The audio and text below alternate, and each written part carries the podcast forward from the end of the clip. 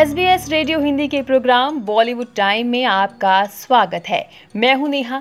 Bollywood time में सबसे पहले बात करते हैं प्रियंका चोपड़ा की। भारतीय फ़िल्म इंडस्ट्री और ग्लोबल प्लेटफॉर्म दोनों में अपने काम के लिए फ़ेमस प्रियंका चोपड़ा एक कार्यकारी निर्माता के रूप में ऑस्कर नॉमिनेटेड डॉक्यूमेंट्री टुकेला टाइगर की टीम में शामिल हो गई हैं। प्रियंका चोपड़ा ने अपने इंस्टाग्राम पोस्ट में लिखा मुझे Oscar nominated documentary To Kill a Tiger की टीम में शामिल होने और एक घोषणा करते हुए बहुत गर्व हो रहा है। कार्तिक आर्यन और तृप्ति डिमरी की अपकमिंग फ़िल्म आशिकी थ्री फ्लोर पर आने से पहले ही मुश्किलों से घिर गई है। पहले तो फ़िल्म का नाम आशिकी थ्री से बदलकर तू है आशिकी कर दिया गया। अब सोशल मीडिया पर लोगों का कहना है कि आशिकी थ्री उन्नीस में रिलीज़ हुई फ़िल्म बसेरा की रीमेक होगी। फ़िल्म बसेरा के फ़िल्म मेकर रमेश बहल के परिवार वालों ने टी सीरीज़ के नाम से नोटिस जारी किया है। रमेश बहल के परिवार वालों ने इसलिए नोटिस दिया क्योंकि फ़िल्म बिना उनकी इजाज़त के बनाई जा रही है। Bollywood actress Kiara Advani action thriller film Don three में काम करेगी। फ़िल्म में रणवीर सिंह भी हैं, जो शाहरुख खान की जगह मुख्य भूमिका में होंगे। डॉन थ्री की शूटिंग अगस्त में शुरू होने वाली है और ये फ़िल्म फरहान अख्तर द्वारा निर्देशित और एक्सेल एंटरटेनमेंट द्वारा निर्मित है।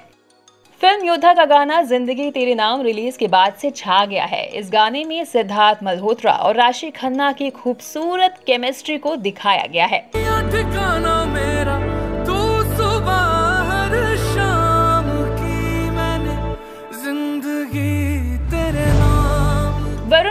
जानवी कपूर एक बार फिर फ़िल्म सनी संस्कारी की तुलसी कुमारी में साथ काम करते नज़र आएँगे। इस फ़िल्म की अनाउंसमेंट धर्मा प्रोडक्शन के ऑफिशियल पेज पर हुई। करण जौहर ने भी अपने सोशल मीडिया अकाउंट पर वीडियो शेयर किया। वीडियो में वरुण को सनी संस्कारी और जानवी को तुलसी कुमारी के रूप में पेश किया। फ़िल्म अगले साल 18 अप्रैल को सिनेमा घरों में दस्तक देगी। बॉलीवुड एक्टर अजय देवगन जल्द ही क्रिकेट लवर्स के लिए वर्ल्ड चैंपियनशिप ऑफ़ लीजेंड्स लेकर आ रहे हैं। ये टूर्नामेंट का आयोजन यूके के एजबेस्टन स्टेडियम, बर्मिंघम में होगा। अजय ने एक पोस्ट शेयर किया कि उन्होंने लिखा, मैंने एक नए वेंचर में इन्वेस्ट किया है और आपके सामने ला रहा हूँ world championship of legends. Gadar two के बाद अब फ़ैन सनी देओल को लाहौर 1947 में देखने के लिए बेताब हैं। अब तक फ़िल्म में सनी के अलावा प्रीति जिंटा और अभिमन्यु सिंह के स्टार कास्ट होने की जानकारी थी। अब अली फजल भी फ़िल्म का हिस्सा होंगे। लाहौर 1947 से उनके जुड़ने की वजह से फ़िल्म को लेकर एक्साइटमेंट और बढ़ गई है। किरण राव द्वारा निर्देशित जियो स्टूडियोज और आमिर खान प्रोडक्शन की लापता लेडीज़ की रिलीज़ में अब कुछ ही दिन बाकी है। ऐसे में मेकर्स ने फ़िल्म से नया गाना बेड़ा पार जारी किया है।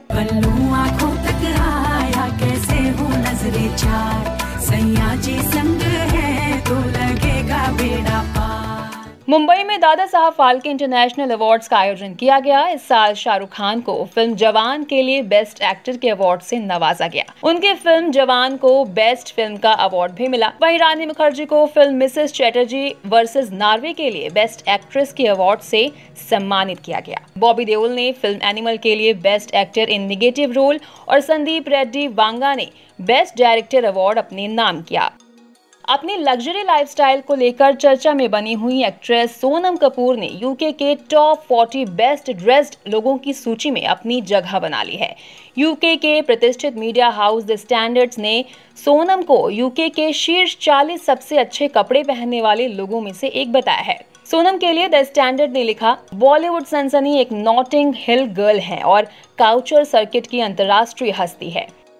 बॉलीवुड अभिनेता विकी कौशल ने दादा साहब फाल्के इंटरनेशनल फ़िल्म फेस्टिवल अवार्ड्स 2024 में फ़िल्म सैम बहादुर में अपने किरदार के लिए बेस्ट एक्टर का पुरस्कार हासिल किया है। विकी कौशल इस अवार्ड को लेकर खुद नहीं जा सके, उन्होंने इंस्टाग्राम पर एक वीडियो शेयर किया है।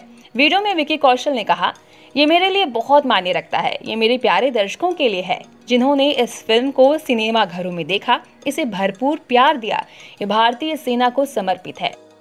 गाना हल्की हल्की सी रिलीज़ हो गया है। हिना खान और मुनव्वर फारूकी की म्यूज़िक वीडियो हल्की हल्की सी के दूसरे पोस्टर में मुनव्वर और हिना बालकनी में एक साथ खड़े नज़र आ रहे हैं। गीतकार और संगीतकार संजीव चतुर्वेदी हैं, जबकि वीडियो ए ट्रू मेकर्स फ़िल्म ने शूट किया है। आजा मेरे माही, तेरी याद आ गई।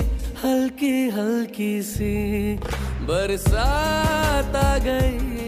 बॉलीवुड के जाने माने अभिनेता अक्षय कुमार फ़िल्म सरफिरा में काम करते नज़र आएँगे। अक्षय कुमार की आने वाली फ़िल्म सरफिरा दक्षिण भारतीय फ़िल्म सुरार जी पोट्रू का हिंदी रिमेक है।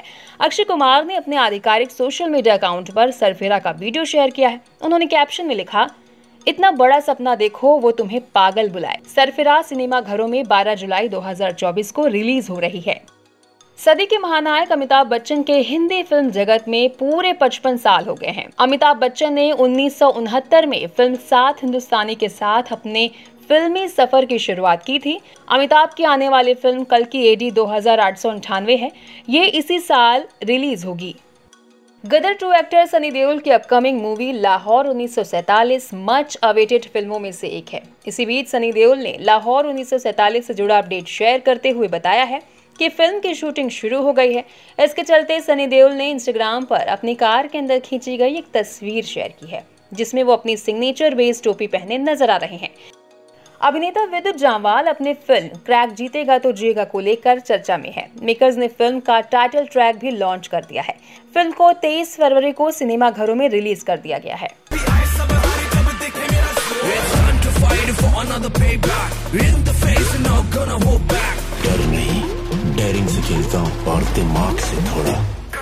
बॉलीवुड टाइम में आज बस इतना ही। बाय